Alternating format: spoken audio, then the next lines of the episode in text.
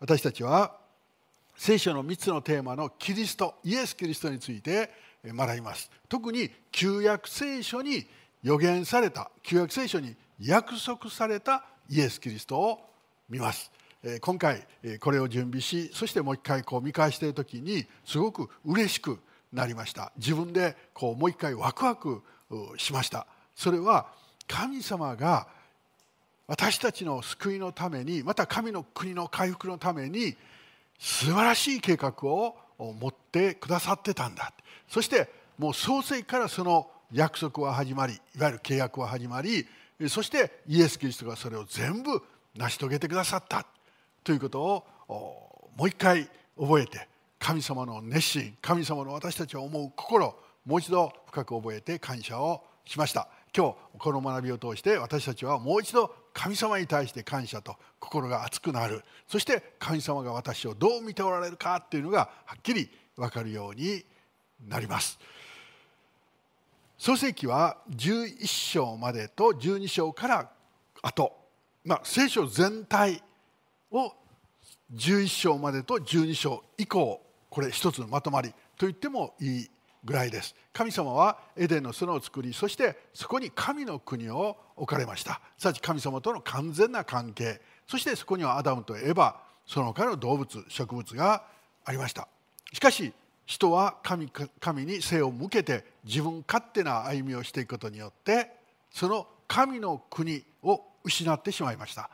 神様との関係を失ってしまいました。永遠の命を失いました。どうすればその神様との関係を回復することができるか。もう一度永遠の命をどうすれば得ることができるか。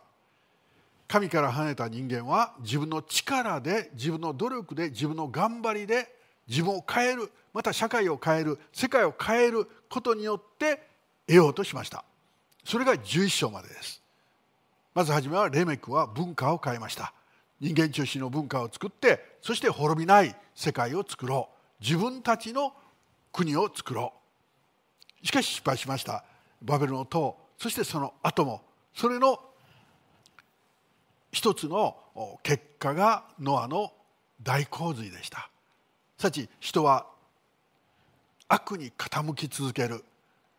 のを神はご覧になった。さち人はどんなにしてもどのようにしても自分の努力と頑張りと力では神の国を回復することができない。神に受け入れられることは絶対にできない。ということが明らかになりました。そしてあのノアもまた愚かさを持ち失敗をしました。そこで神は12章でアブラハムに一方的に約束を与えられました。これを恵みの契約と言います。恵みの契約というのはアブラハムが立派であるかまたアブラハムが素晴らしい人かどうか関係なく神は一方的にアブラハムを祝福するという契約をされました。一人の人アブラハム。そしてその子孫を。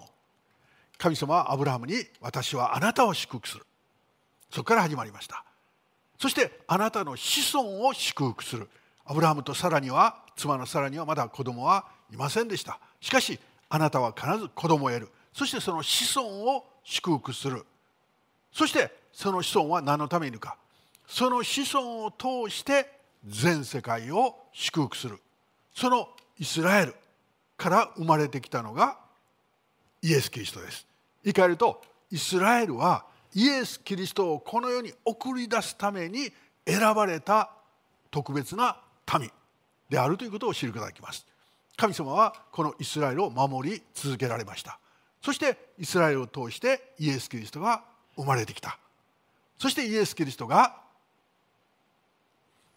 旧約聖書に記されている一つ一つの約束を成し遂げられました。旧約聖書というのはイエス・キリストの誕生以前に記されたもの。初めは、えー、創世記から始まる。これは紀元前1500年頃。そしてそこから預言者たちの700年代紀元前700年代とこうイエス様が来られるまでに書かれたもの。これ旧約聖書です。この旧約聖書の中に救い主メシアがどのようにしてくるのかどのような方なのか何をするのかその全部約束が行われています。契約が行われています。そしてイエス・キリストが来た時。その契約を全部約束を全部成し遂げられました。そのことによって私たちと神様との関係は回復し神の国がもう一度回復をしていく。それが教会です。そして後には完全な神の国が生まれます。ある人は私にこう言いました。イエスという方は旧約聖書を知ってたんでしょ？あ知ってましたよ。じゃあ旧約聖書にどのようにメシアがするか救い主がするか全部知ってたんですね。はい知ってました。それだったらできて当たり前でしょ。それだったら知ってるんだから知ってたんだからできるでしょ。本当にそうでしょうか。知っていて全てができるか。どのように死にそしてよみがえるというここだけ見てももしその通り旧約聖書に約束されている通りそれをなすことができた行うことができた。とするならばそれはまさに全能の神ご自身だということを知ることができます。分かっていました。だからイエス・キリストはその契約約束通り全てを行われ神の国を回復してくださった。では旧約聖書の中にどのような契約約束が行われているか。まず新約聖書のマタイの福音書の一章一節。マタイによる福音書の一章の一節から見ていきましょう。マタイの福音書一章の一節からこのマタイの福音書のカタカナの名前がずらっと出てきます。この結論は16節です。一章の16節にヤコブがマリアの夫ヨセフを産んだ。キリストと呼ばれるイエスはこのマリアからお生まれになった。しかしキリストがどのような家系の中から生まれてくるかすなわちイスラエルの子孫として生まれてくるか来たかこれは来たかということの印です。イエス・キリストはどのような家系の中から生まれてきたか。一章の一節を見るとアブラハムの子ダビデの子イエス・キリストの系図。ですからまずアブラハムがキーワードとして出てきます。ダビデが次にキーワードとして出てきます。そして2節を見るとアブラハムがイサクを生みイサクがヤコブを生みヤコブがユダとその兄弟たちを生みアブラハムの子供イサク。そしてイサクの子供ヤコブ。そしてヤコブには12部族ありました。子供が12人。そして10部族。そのヤコブの中のユダがここに出てきます。3節を見るとユダがタマルによってベレツとゼラフを生みさちあの10部族の中のユダ部族から救い主は生まれてくる。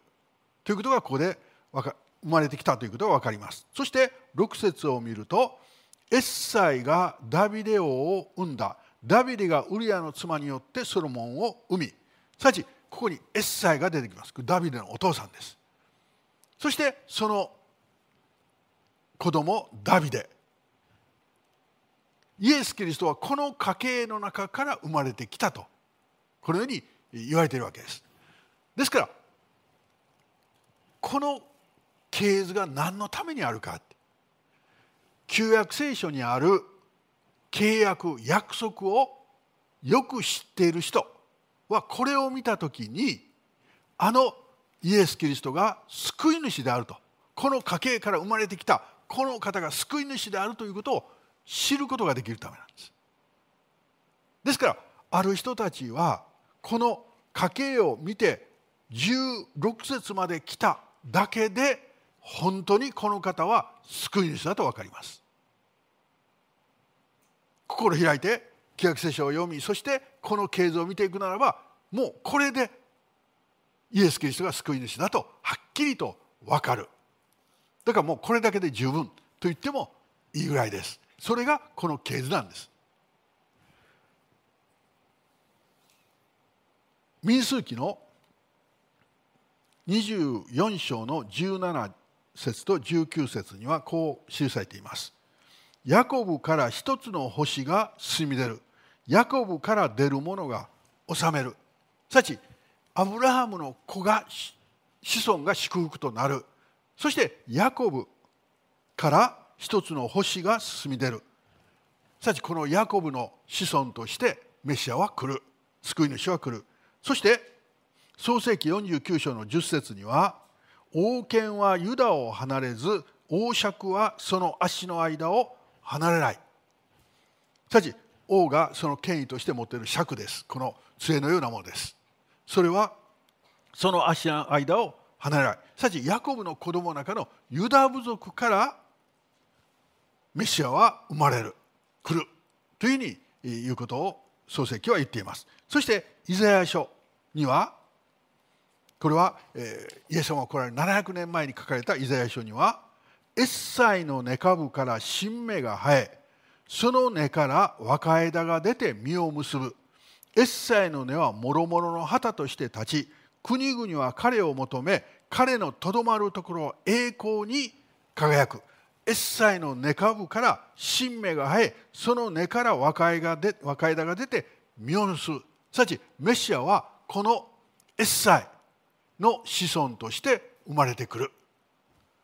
そしてエレミア書23章1節から8節。このエレミア書の時にはもうダビデはすでに死んでます。ダビデにこれはダビデの家系に一つの正しい若枝を起こす。彼は王となって治め栄えてこの地に公正と義を行う。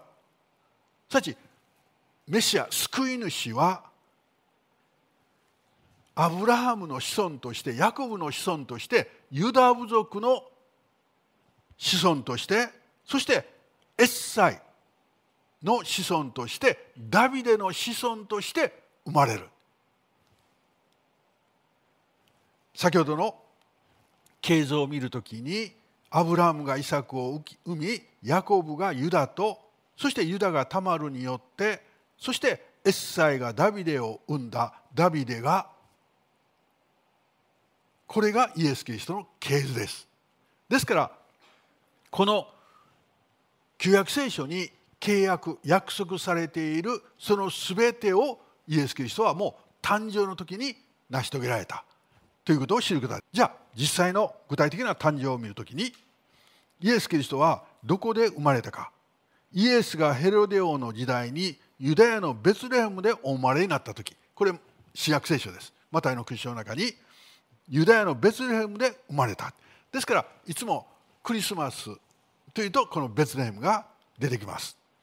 そして王は民の宰相たち立法学者たちを皆集めキリストはどこで生まれるのかと問いただした。彼らは王に言った。ユダヤのベツレヘムです。東から来た博士たちが星に導かれてこのエサメでやってきました。そして尋ねました。このユダヤの王として王の王としてお生まれになった方はどこにいますか？それを聞いたヘロデオは恐れました。怯えました。自分が王です。でも彼らはこの王の王が来られた。どこでお生まれになりましたか？どこにいますか？そしてヘロデ王はどこで生まれるのか？王はどこにいるのか？ということを調べさせた時に立法学者やまた専門の人たちはこの旧約聖書から救い主はすなわち王の王は王の王はベツレヘムで生まれる。ということを答えたわけです。ですからこの博士たちはベツレヘムに行くそして後にヘロデ王はベツレヘム近辺の子供たちを殺す。自分の王としての地位を脅かされると思ったのであの2歳以下の子供たちをみんな虐殺する。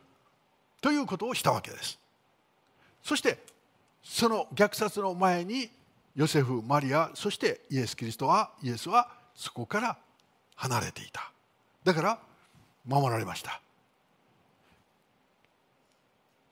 救い主はどこで生まれるのか。ベツレヘム。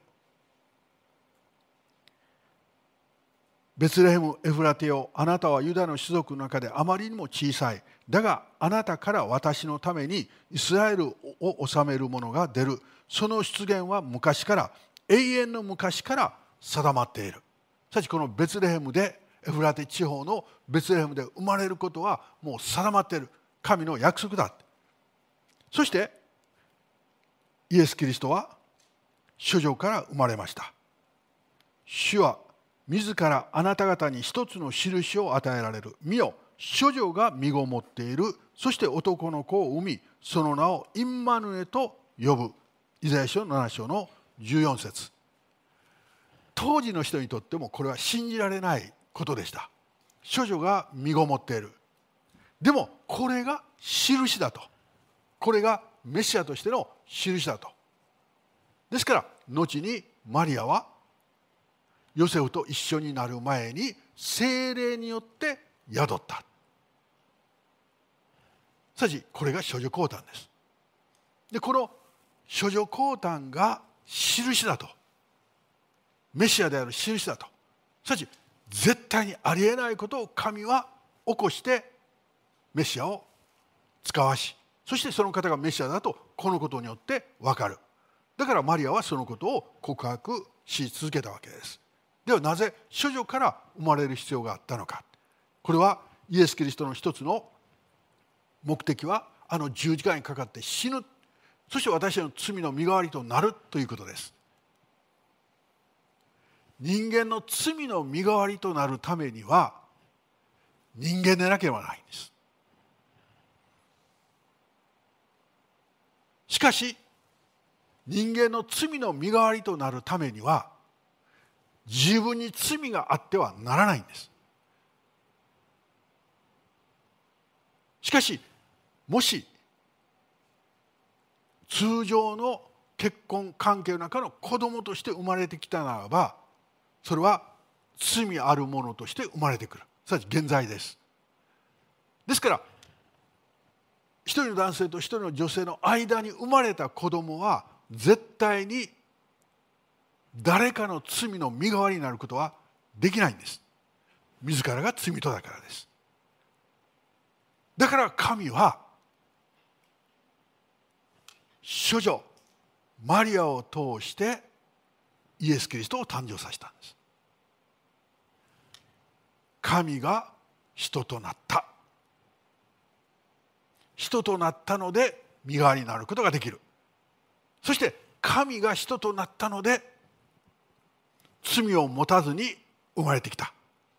この2つのことによって私たちの罪はあの十字架で完全に解決される。という出来事が起こったわけです。神はそのことをこのイザヤ書を通してはっきりと示されました。あなた方に一つの印を与えられる身を処女が身ごもっている。男の子を産みその名をインマヌエル。神私たちと共にいます。しかしそのお方を通して神が私たち人間と共にいるというこのことが実現する。イエス・キリストはこの地上に来て人々と共にいてイエス様ご自身が私たちと共にいた。しかし神私たちと共にいるというこのことを実現しがあった。人として来ることによってこの約束が成就されました。そして救い主は人として生まれる。一人の緑子これ赤ちゃんのことです。さち救い主は赤ちゃんとして来る。成人としてではなくまた支配者としてではなく赤ちゃんとして来る。一人の緑が私たちのために生まれる。一人の男の子が私たちに与えられる。主権はその方にありその名は不思議な助言者力ある神永遠の父平和の君と呼ばれる。その主権はその方にありその名は不思議な助言者力ある方神。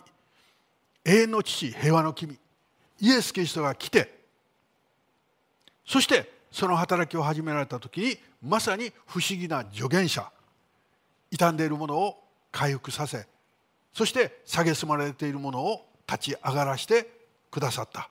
まさにカウンセラーです。あの人々から蔑まれていた女性。イエス・キリストはその女性と語りそしてその女性の告白を聞きその女性を回復してくださった。私たちはそのような出来事を聖書の中にいくつか見ることができます。また力ある神力を持って病の人を癒しそして力を持って飢えた人々に満たし力を持って立ち上がらしてくださった。力を持ってあの嵐を鎮めてくださった。そして永遠の父平和の君と呼ばれる。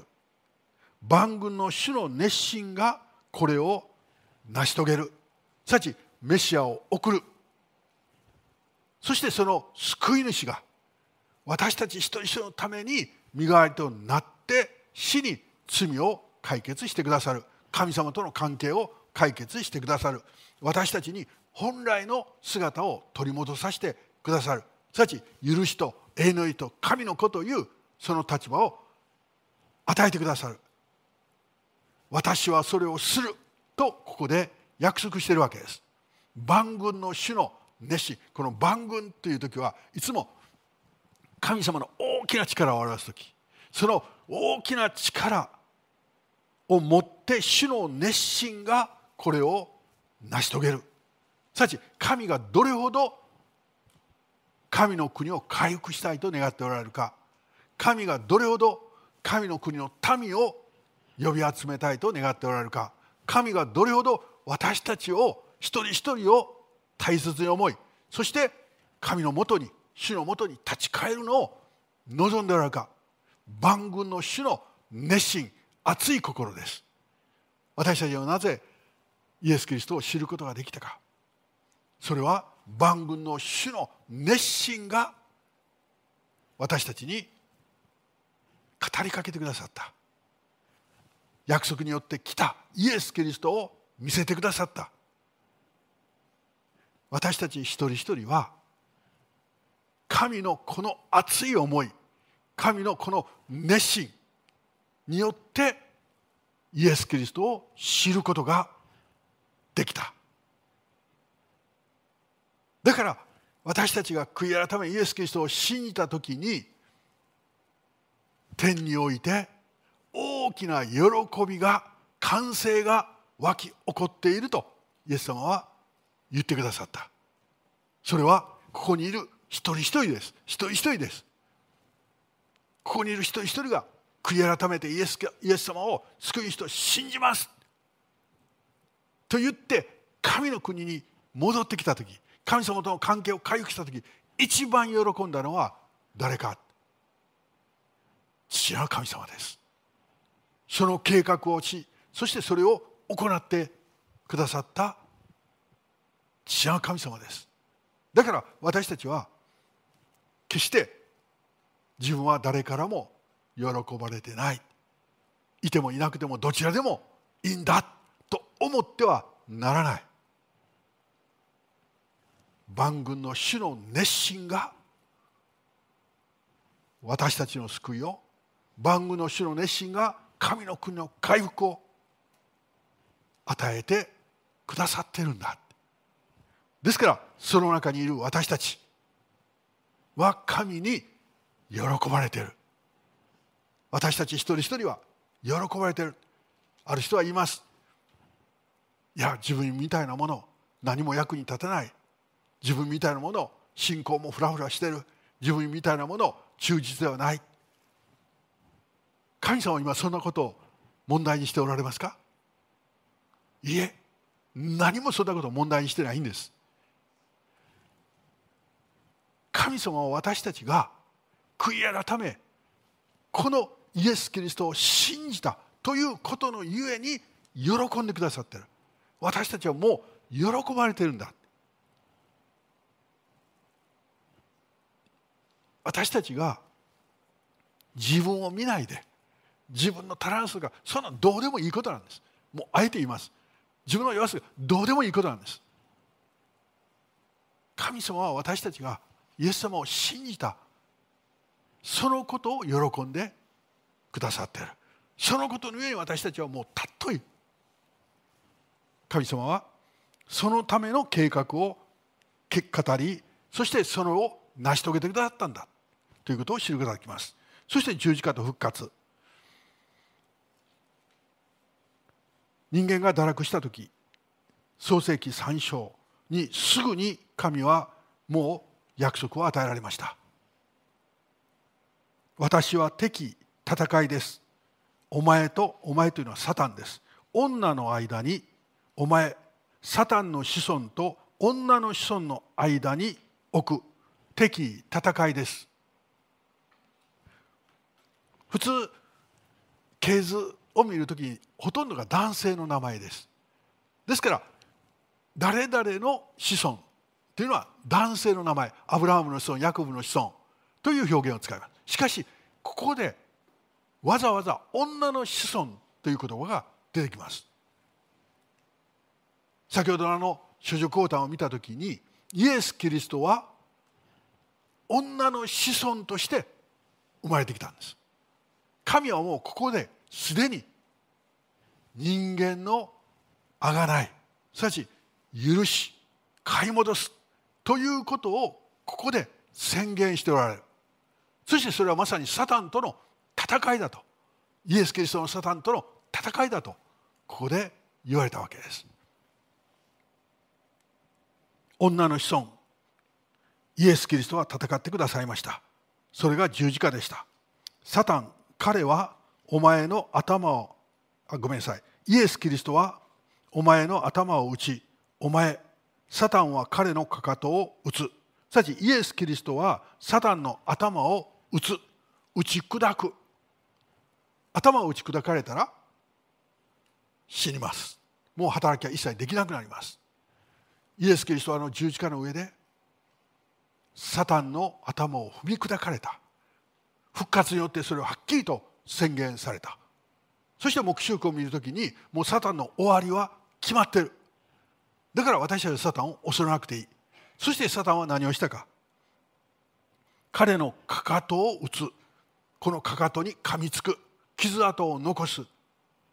イエス・キリストは十字架にかかった後復活し弟子たちの前に現れてあの傷跡を見せてくださった。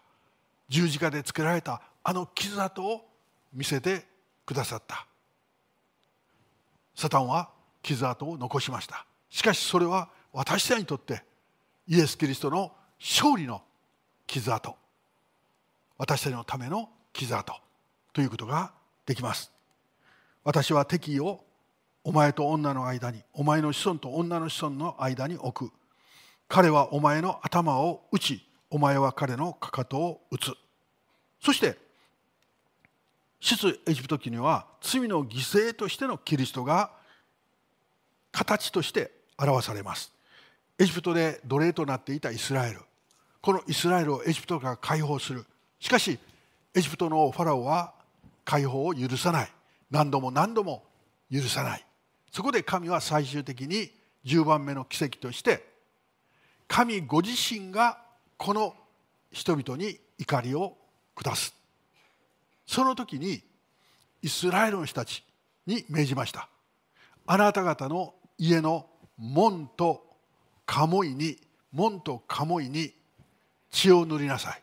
傷のない羊を殺し傷のない羊を殺しそしてその血をこの門と鴨居に塗りなさい。そして神の裁き怒りはその前を通り過ぎ越していく。さちその鴨居に塗られている門に塗られている血を見て過ぎ越していく。その血を塗っていないところは神の怒り裁きが行われる。エジプトの人々は塗りませんでした。神の怒りはそこに裁きは入っていきました。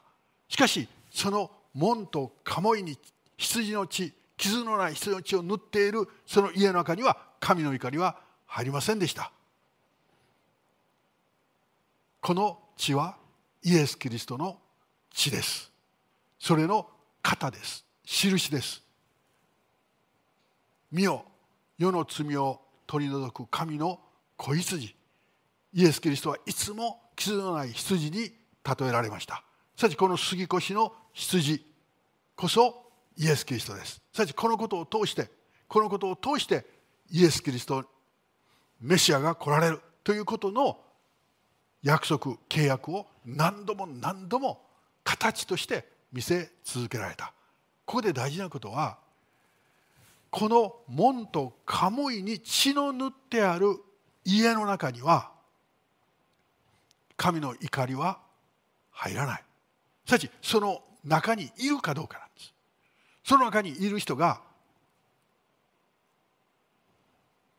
違法人かユダヤ人か関係なかったんです。その家の中にいる人が立派な人か立派じゃないか関係なかったんです。良い人か悪い人かも関係なかったんです。その血を見て神の怒りは過ぎ越す。これがイエス・キリストと私たちとの関係です。神は私がイエス・キリストを信じた時その血によって私を守られるんです。私が立派かどうかではないんです。私の信仰が大きいかどうかでもないんです。私が忠実かどうかでもないんです。私たちは神様に認められるために忠実とか信仰とかそのことを言っているのではない。また奉仕をしているのではない。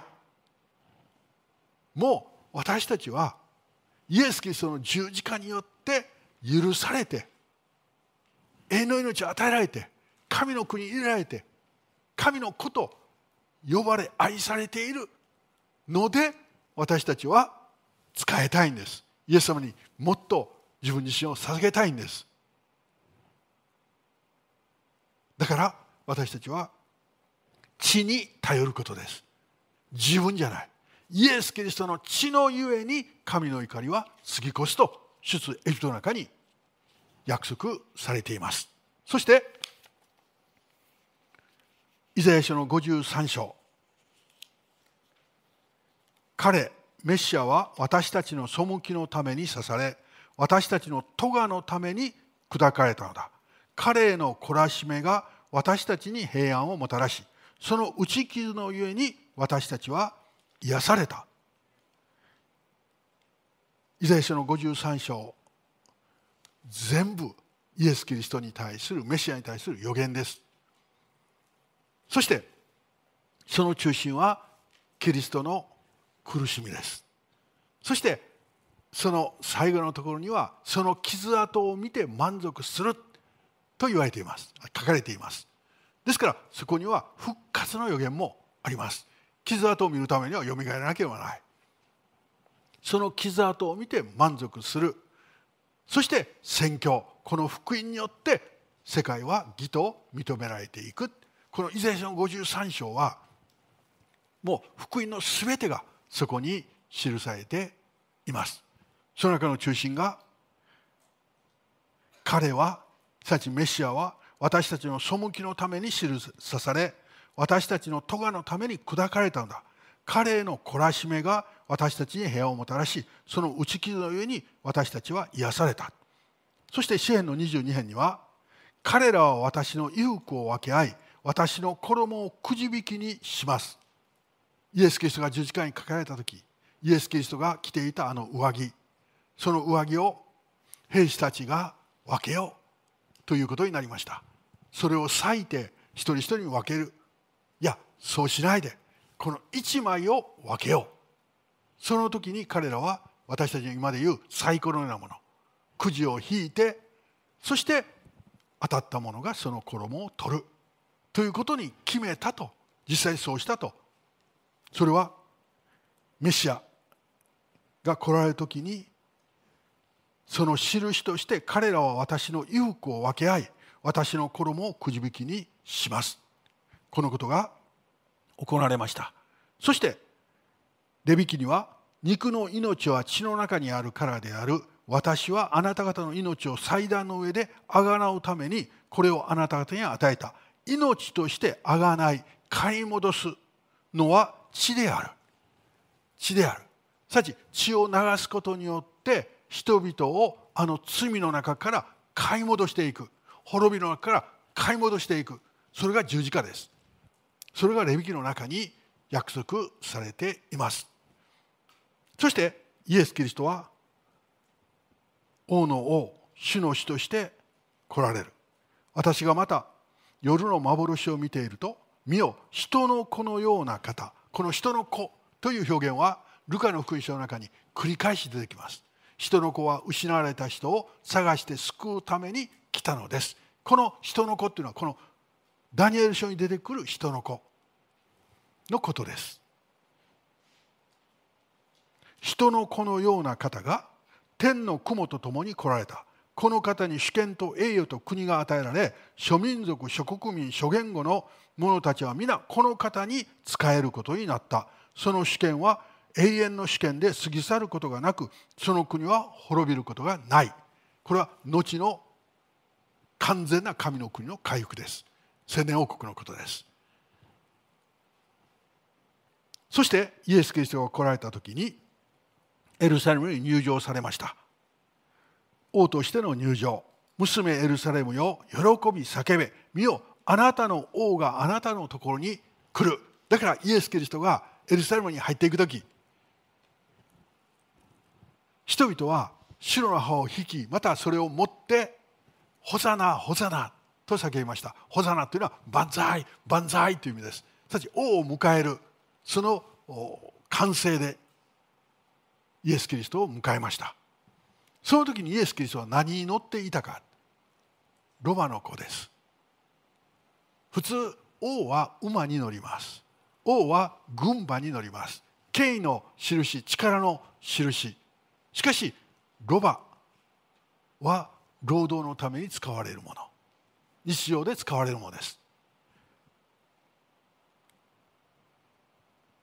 ゼカリア書の約束によるとあなたの王があなたのところに来る。義なる者で勝利を得柔和なものでロバに乗ってメロバの子であるロバに乗って。すなわちメロバの子であるロバ子供のロバに乗って。来る。それが印だ。イエス・キリストはエルサレムに入る時。ロバに乗って。ロバの子に乗って。入っていった。このゼカリア書の予言契約の成就です。そしてイエス・キリストが天に帰られた後精霊が下り教会が誕生しました。その約束私はすべての人に私の霊を注ぐ。あなた方の息子や娘は予言し老人は夢を見青年は幻を見る。その日私は男奴隷にも女奴隷にも私の霊精霊です。を注ぐ。教会はこのことによって地上に誕生しました。そしてこの教会を通して神の国がこの地にもたらされる。そして精霊はイエス・キリストを信じた一人一人に私の主はイエス・キリストですと言わせてくださる。精霊によらければ誰もイエスは主であると告白することができません。告白しなければ告白できなければそれは神の国ではない。だから精霊が送られてあのペテコステの日教会が誕生しそしてその教会は精霊によって教会の主はイエス・キリスト。私の主はイエス・キリスト主はイエス・キリストですと告白し合うようになったわけです。私たちは今なぜイエス・キリストは主ですと告白できるか。今私たちにとってここにいる人たちにとって当たり前のように言っています。でもイエス・キリストを信じる前ずっと以前言えましたか？絶対に言えなかった。そんなこと考えも及ばなかった。でもイエス・キリストを信じた時このヨエル書の約束通り私たちのうちに精霊が来てくださった。だからその時から私たちは私の主はイエス・キリストです。教会の主はイエス・キリストですと告白できるようになったんです。私の主はイエス・キリストですと告白している。それは私の力か私の知識か私の能力か違います。違います。精霊によって。だから私の主はイエス・キリストですと言っている時に不思議です。不思議な思いがします。自分じゃなく精霊が言わせてくださっている。そしてそこには喜びがあふれます。私の教会で互いに私の主はイエス・キリストですと告白する時しかめ面している人は一人もいません。精霊はその時私たちに喜びを与えその告白をさせてくださる。それが約束です。そして再臨するキリスト。もう一度イエス・キリストは来てくださり完全な神の国を建ててくださいます。正義をもって弱い者を裁き公正をもって地の貧しい者のために判決を下す。口の鞭で地を打ち唇の息で悪しき者を殺す。正義がその腰の帯となり真実がその銅の帯となる。そしてイエス・キリストが支配する神の国千年王国においては狼は子羊と共に宿り豹は子ヤギと共に伏し子牛若弟子超えた家畜が共にいて小さな子供がこれを追っていく。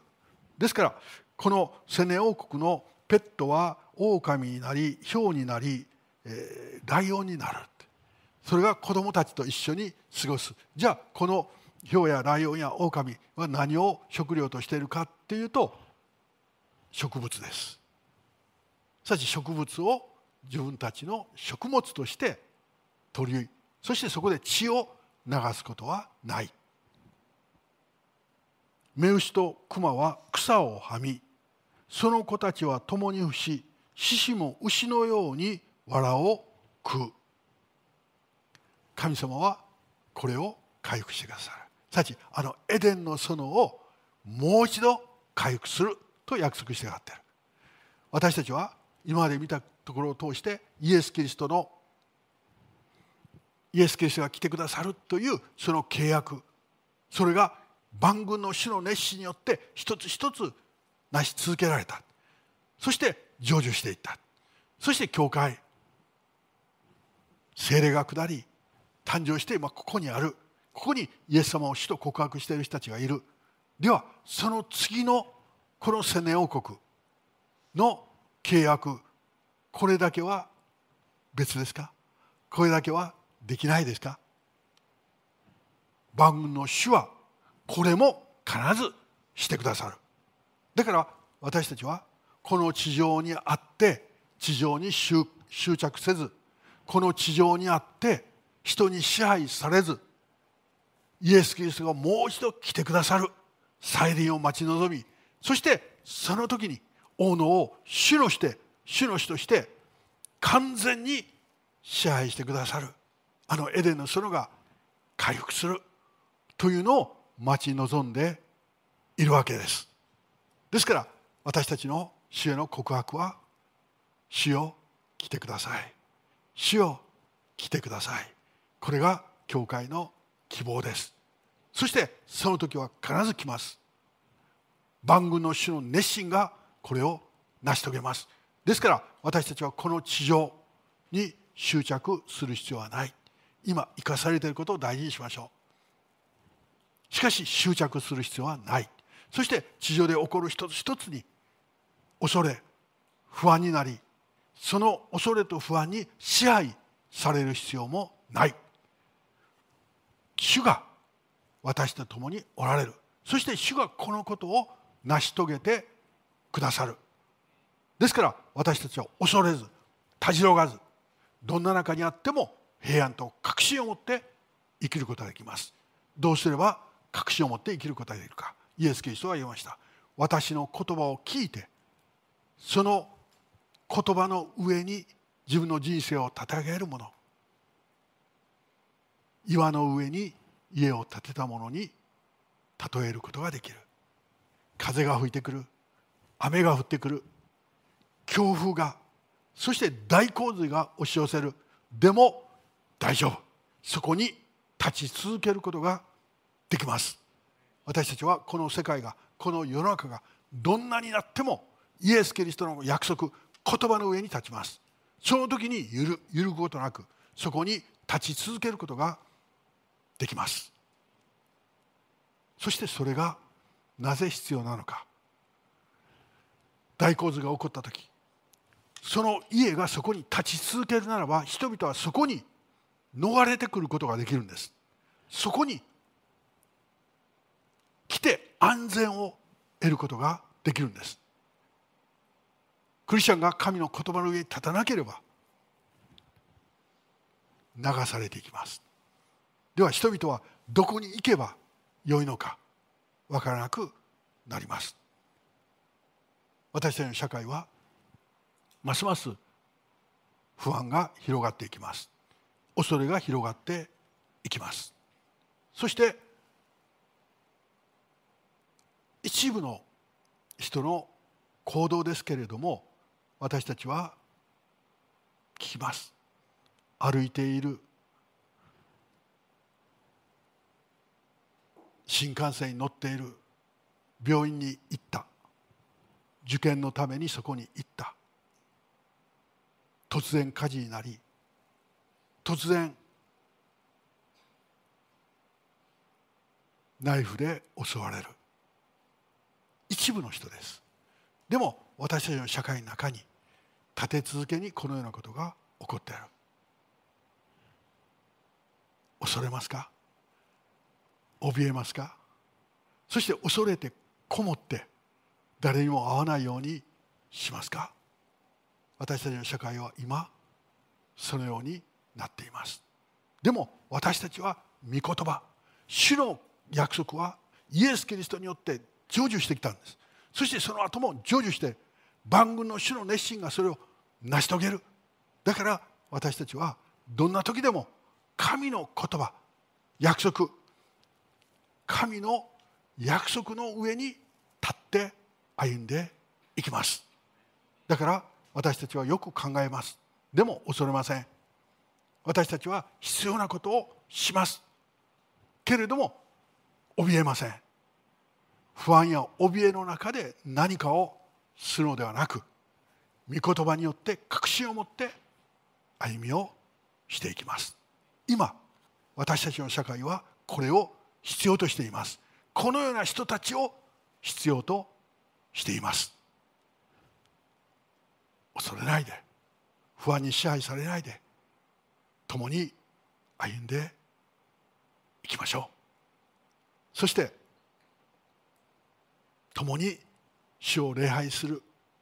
そのために集まることがどんなに大きな祝福かをもう一度深く覚えながら私たちの使命は何か主の約束は何かそれを確信して歩んでいきたい。そのように願っています。精霊が私たちのうちに励ましを与え力を与えビジョンを与え続けてくださいますように。加古川牧師協会は精霊の助けによって歩んでいきます。イエス・キリストを土台として歩みましょう。そして自分にこだわらない。自分の弱さ愚かさ醜さにこだわらない。あの血の内側に血が塗られたあの鴨居と門の内側にいるそのことを確信して歩んでいきましょう。主はあなたを愛し主はあなたを支え主はあなたを必ず用いてくださいます。